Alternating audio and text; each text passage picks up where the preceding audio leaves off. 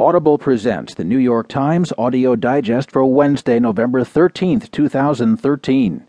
In today's front page headlines, Obama is in a bind on health law vote, experts reshape treatment guide for cholesterol, and China's leaders lay out blueprint for the economy.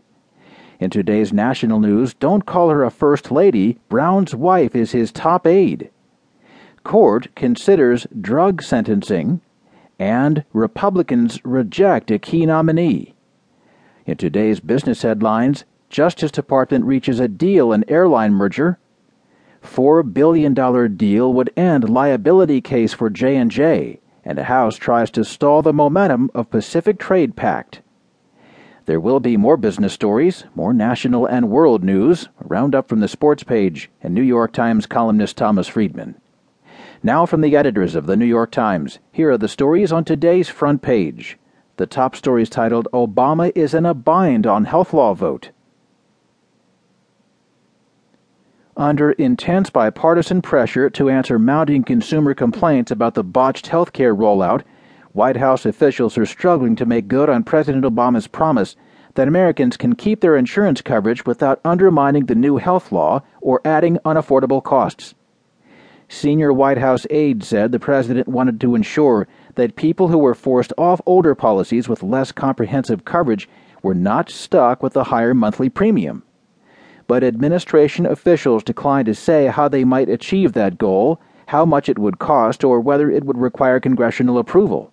At the same time, officials signaled the president's strong opposition to calls from across the political spectrum, including one Tuesday from former President Bill Clinton to support bipartisan legislation that would allow people to keep their current insurance plans even after provisions of the Affordable Care Act go into effect next year.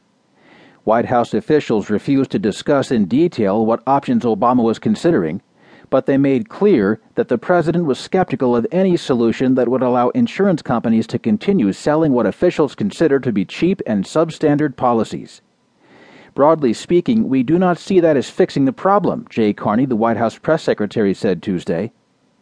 The split between lawmakers and the White House reflects the dilemma Obama finds himself in as he seeks to follow through on last week's acknowledgement about his incorrect promises on coverage. Hundreds of thousands of people have received cancellation notices because their plans do not conform with minimum standards set by the new law. With lawmakers promoting their simple sounding solution, the challenge for Obama is to find a workable and politically practical way to address the issue to the satisfaction of those who have lost policies. It was unclear how the administration could make new plans more affordable or whether that solution would be interpreted by Americans as keeping the promise that Obama made in selling the health care law. Republicans in Congress would be certain to oppose efforts by the White House to expand subsidies. The idea of passing legislation to allow all Americans to keep their coverage got a fresh boost Tuesday when Clinton added his voice to the debate. Clinton joined the intensifying criticism of the health care rollout and called on Obama to accept a change in the health care law that would allow insurance companies to keep selling policies that do not meet the new standards.